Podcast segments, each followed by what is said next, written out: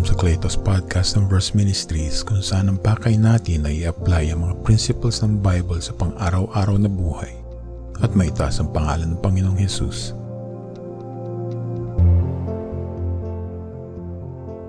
Sa ating panibagong serye, ay bibigyan tinig natin ang mga kwento ng isa sa dalawang biyaya ng Diyos sa ating mga tahanan na kadalas ay hindi napapahalagahan maliban sa mga ilang okasyong inaalala sila.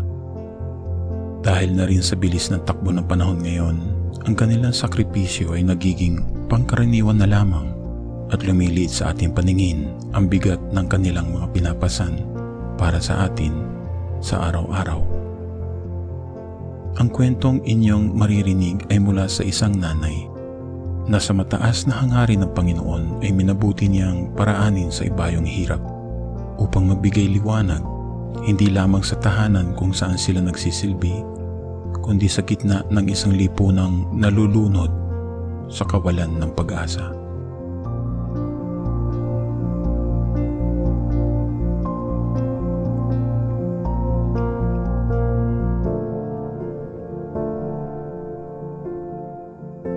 Kadrapa po kami sa squatter area sa Tundo.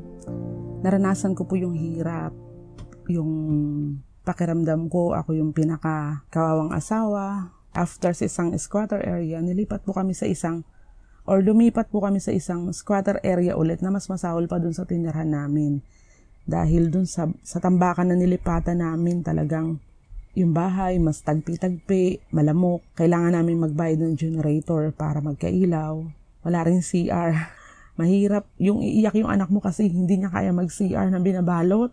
Pero napakabuti ng Diyos kahit ganun yung naranasan namin nakapagpagawa kami ng CR.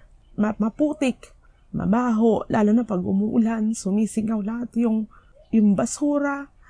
Salamat sa mga pangyayari na yun dahil dinala pala kami ng Diyos sa lugar na mas matindi sa kung saan kami nang galing dahil napakahirap pala. Pero way pa lang ni Lord yun ng pagkatawag niya sa akin para lumapit ako sa kanya, makilala ko siya.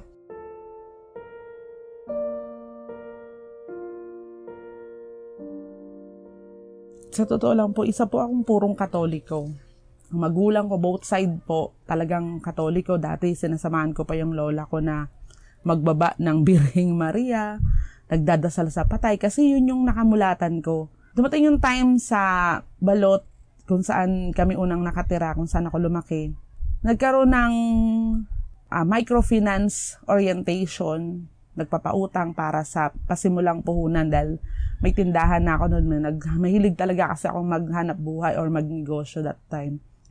Dumating yung isang uh, microfinance group na Christian. So, bago sila mag, magpautang or bago sila magpahiram ng puhunan, nagkakaroon ng Bible study.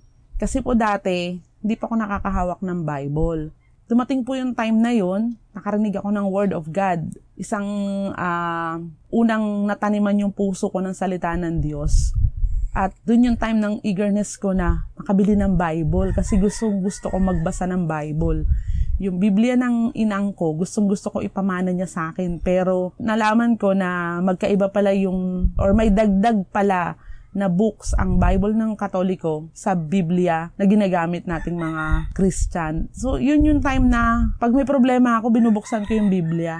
Bagamat hindi ko naiintindihan, natutunan ko na magtiwala na wala pala talaga akong magagawa. Tapos mayabang ako nung time na yun eh. Kasi katwiran ko, naghihirap ako, nagpapakapagod ako, mayroon akong pera ngayon dahil malakas ako. Ngunit nung nakalipat na kami sa tambakan at nabasa ko talagang binasa as, as in binasa ko talaga yung Biblia, nalaman ko hindi pala akin lahat yun. Lahat ng lakas na meron ako o nangyari sa buhay ko, yun ay galing sa Diyos na ibinigay niya sa akin. At natutunan ko o nalaman ko na wala akong magagawa kung hiwalay ako sa Diyos. Kung biyaya lang pala ng Diyos lahat ng yun, at yung kahabagan niya naranasan ko kasi nakakilala ako sa Kanya, tinawag niya ako lalong naging, nagkaroon ako ng eagerness na basahin yung salita ng Diyos. Tinuruan ako ng Diyos na gawin kong pocketbook yung Bible para malaman ko kung ano yung nais niyang ipagawa sa akin, kung ano yung layunin ng Diyos sa buhay ko. Ang daming pangyayari sa buhay ko na habang nagdilingkod ako sa Kanya, andun yung bago ko umalis ng bahay, talagang bumabalagbag yung mga gamit sa bahay. Yung kaldero, yung bangkuan. Kasi nga, nagagalit yung asawa ko pag attend ako sa gawain ng Panginoon. Ting linggo na lang, every gawain na lang, andyan yung mumurahin ako. Binabantaan niya na papasabugin niya yung church na dinadaluhan ko. Halos itatext ko pa yung pastor namin dahil natatakot pa ako that time dahil bagong bagong bago pa lang ako sa paglilingkod sa kanya pero hindi, hindi hinayaan ng Diyos na manlupay pa yung pananampalataya ko. Bagkus lalo niyang pinatatag yung pananampalataya ko na mag-stand ako ng pagsunod ko sa Kanya. Madalas lang naman paglasing siya, nakaranas ako ng, sinakala ko ng sinturon, niligay sa leg ko, kala ko anong gagawin sa akin. Dumating yung time na napuk, hindi naman ganun kalakas, pero pinukpok ako ng martilyo sa ulo. Tapos yung ito, lasing din siya noon, yung ano, yung wrench, yung pang, dalawang butas yung ano niya, pinapalo niya yun. Paglasing siya, tinanong ko sa Panginoon, Lord, paano po ba maranasan yung sinasabi mo sa iyong salita na ibigin ka ng buong puso, buong isip at kalakasan. Pinaalala sa akin ng Lord yung naranasan ko noong hindi pa ako mananampalataya kasi kahit na ganun yung nararanasan ko, mahal ko siya. Kaya pala nasasabi nila na iba martir. Napakabata ko kasi nag-asawa eh lumaki ako sa kanya, nagkaroon ako ng takot, hindi ako pwedeng lumaban, hindi ka pwedeng mga tuwiran. Pero yung pagmamahal nandoon pa rin, yung hindi maalis, na ngayon, pag nakikita ko yung sarili kong nagkakamali ako sa Diyos, ganun ako kamahal ng Diyos, na kahit na nasa sinasaktan ko na yung Diyos, kahit na puro kamalian yung ginagawa ko, yung pag-ibig ng Diyos, nandoon pa rin, lagi niya akong pinapatawad. Pag nararanasan kong matigas yung ulo, Lord, ganito katigas yung ulo ko siguro sa'yo. Mas nauunawaan ko, na naia-apply ko agad yung word niya kasi naranasan ko nung wala pa ako sa Panginoon. Kaya sabi ko nga, yung palang naranasan kong hirap mula noong kabataan ko hanggang dumating yung time na tinawag ako ng Panginoon, pinaranas lahat ng Diyos yon para pagdating ngayon maranasan ko, mas maunawaan ko yung pagkilos niya sa buhay ko. Isipin mo, battered wife, naghahanap buhay ka, sasaktan ka, nagagalit na nga nanay ko, pinapahiwalay na ako sa kanya eh. Pero andun yun, dahil mahal ko, hanggang ngayon sinasabi ko, mahal ko yung asawa ko. Dumating yung time, nagloko pa siya. Kumuha ko ng hulugang motor. Una pang umangkas yung babae. Andyan yung nakita ko. Pero hindi pa ako nag-hysterical. Nakita ko siya sa beer house, may ka-table. Hindi nga, na, hindi nakakunyapit, pero magkasama sa table. Bilang isang babae, masakit. Yun nga lang message na nabasa mong medyo sweet, masakit na eh. Kasi nga, mahal ko yung asawa ko. Kaya sabi ko sa kanya, hindi mo ko pwedeng pag, ma, ano, paglakuan. Dahil kulang na lang, ultimo tibok ng puso mo, puso mo, o pi, pintig ng puso mo, bilang ko. Kasi asawa ko siya eh, dahil mahal ko siya. Naranasan ko lahat yun. Kaya ngayon, mas naiintindihan ko yung sitwasyon na pag nagkakamali sa kung gaano ako kamahal ng Diyos at kung ano yung nais ng Diyos na ibalik ko sa Kanya. Dahil sa karanasan ko na yon, mas naunawaan ko yung pag-ibig ng Diyos sa akin, yung biyaya niya, yung pagbibigay niya lagi ng pag-asa at laging nagbibigay ng pagkakataon na magkamali man ako, laging nak, mali yan. Nagpapaalala siya. Na, kasi ganun niya ako kamahal. Kasi nga, binibigyan ko ng pagkakataon nung nilalawakan ko yung sitwasyon na ginawa sa akin ng asawa ko kasi mahal ko siya broken family kasi siya. Both side. Sila original na pamilya, pero wala sila parehas magulang. So, ano in-expect kong bunga ng isang broken family? Dalawa lang naman po. Yun yung natutunan ko. Pwedeng ayaw niyang mangyari, naranasan niya, o pwedeng iparanas niya. Kasi nga, bitter yung puso niya. Sa bawat sakit na nararana, nararamdaman ko o naranasan ko galing sa kanya, yung bitterness, yung hindi niya naman gustong gawin pero parang galit siya sa mundo.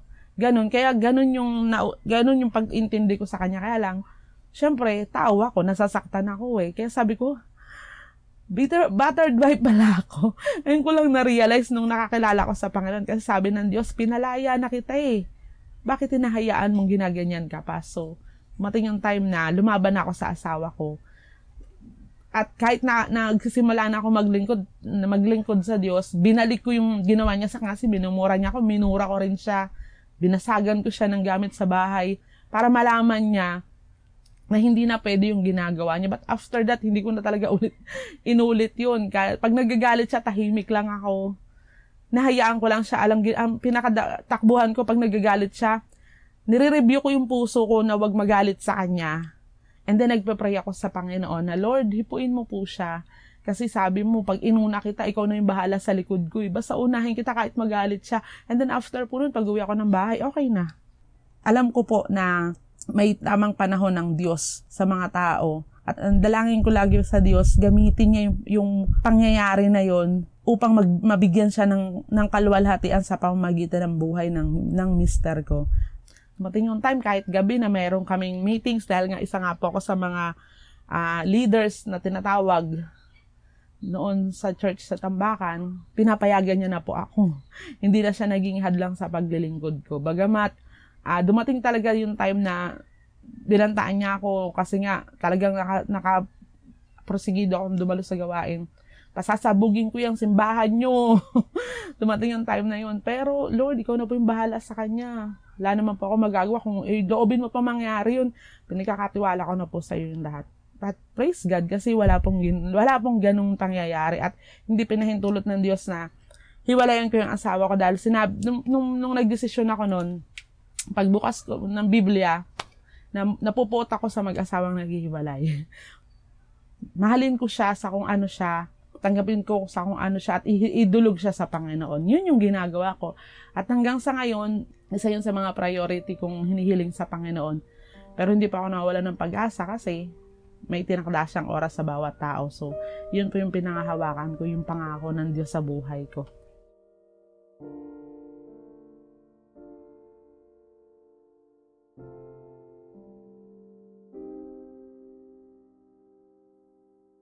dumating din po yung time na bilang isang kristyano na naranasan ko rin, isa po ito sa pagsubok ng Panginoon kung paano ako talagang mananampalataya sa Kanya.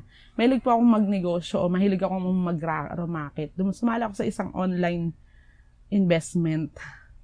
Nandamay pa ako na ibang tao, na-scam po ako. Pero noon ako, kumikita naman po ako. Isa po ito sa ano talagang ipapatotoo ko. Alam niyo po kung bakit bilang isang pangkaraniwang tao, sa malaking halaga, wala naman po kaming hanap buhay. Sa akin pa lang 20 mil na, may nadamay pa akong ibang tao. Sa isa, sa isa pa 20 mil din. So malaki-laki rin para sa pangkaraniwan na wala naman pong ibang pinagkukuhaan nun. So dapat mag-struggle ako. Nung nalaman ko po na scam na yung dulo nung investment na pinasukan ko, wala po akong ginawa kundi lumapit sa Diyos. Kasi kung magpapa-apekto po ako dun sa struggle, mawiwindang po ako baka gami, gamitin ng kaaway para mawala ako sa Panginoon. Pero Lord, kailangan kong mabigo sa ganito kasi kailangan bigyan ako ng aral ng Diyos na kailangan lagi talaga naka, naka-depende sa Kanya. Hindi depende sa kung ano yung gusto ko. Na mentras mag-struggle ako, lumuhod ako sa Panginoon, Lord, sorry po, mali po, at naging mali po yung decision ko. May mga desisyon kasi talaga tayo na minsan nagdidesisyon na lang tayo basta-basta hindi natin dinudulog sa Panginoon. Salamat sa Panginoon sa pangyayari na yun dahil mas natutuwa ko. At nang ipinagkatiwala ko sa Kanya, unti-unti naging maayos yung lahat, nabayaran ko po lahat ng dapat bayaran. Basta lang po talaga, una kang tatakbo sa Diyos, huwag kang tatakbo sa tao. Yung tao kasi mabibigo ka eh. Pero pag sa Diyos, lahat ng failure natin, sa Diyos lang po natin idulog hindi po sa tao. Kasi ang tao pwede pa akong i-criticize, pwede akong i-condemn. Pero yung Diyos hindi eh. Bibigyan niya ako ng wisdom paano i-handle yung sitwasyon na yun na nakadepende ako sa Kanya. Di lang man ng palataya, lagi tayo magpakatatag. Mahirap man yung buhay, pamilya man yung struggle mo. Kahit sa ngayon po, isang struggle pa rin sa akin na isa lang sa mga anak ko yung kasama ko sa paglilingkod. Bagamat hindi ko siya kasama ngayon sa iglesia, sa ibang nasa Maynila siya. Yung mga, na, yung mga anak kong wala pa pong pagkakilala, isang struggle pa rin napakahirap kasi bilang isang kristyano, yung anak mo uh, wala sa Panginoon. Lalo na na yung isa kong anak ay talagang tinalikuran yung Panginoon dahil sa siyang lesbian mahirap naggamitin ng kaaway yon na naglilingkod ka pero yung anak mo nagiging struggle pero hindi maging hadlang nawa yung mga bagay na yun para patuloy tayong sumunod sa Panginoon. Salamat sa mga pangyayari na yun na struggle bilang mananampalataya hanggang sa kasalukuyan pero naniniwala po ako in God's time, makakasama ko yung asawa ko sa pagdiling ko dahil sinabi niya sa kanya mga salita, kung may isang mananampalataya sa isang sambahayan, ililigtas niya yung buong sambahayan na yun. Pinanghawakan ko yung pangako ng Diyos na yun. Amazing God talaga siya. Grabe talaga pag kumilos yung Diyos. Wala talaga, wala kang, wala kang masasabi, Lord, kundi thank you. Thank you. Wala kang katulad na Diyos. Pinakita ng Diyos na hiwalay sa Kanya, wala talaga akong magagawa na maranasan ko man yung hirap ngayon, alam ko kasama ko yung Diyos. Na hindi niya ako iiwan ni pababayaan man. Grabe po talaga pag gumilos yung Panginoon. Ano man sa ating paningin ng ating mga magulang, hindi nito mababago ang katotohanan kahit kailan ay hindi natin mapapantayan ang kanilang pagkalinga sa atin noong tayo'y mga musmus pa lamang na walang kakayanang buhayin ang ating mga sarili. Ito ay ang Claytos Podcast na bahagi ng First Ministries kung saan ang hangarin natin ay may pahayag sa sangkalahatan ng kadakilaan ng pangalan ng Panginoong Yesus, ang Kristo ng Ama. Hanggang sa muli, ingatan kayo ng Panginoon.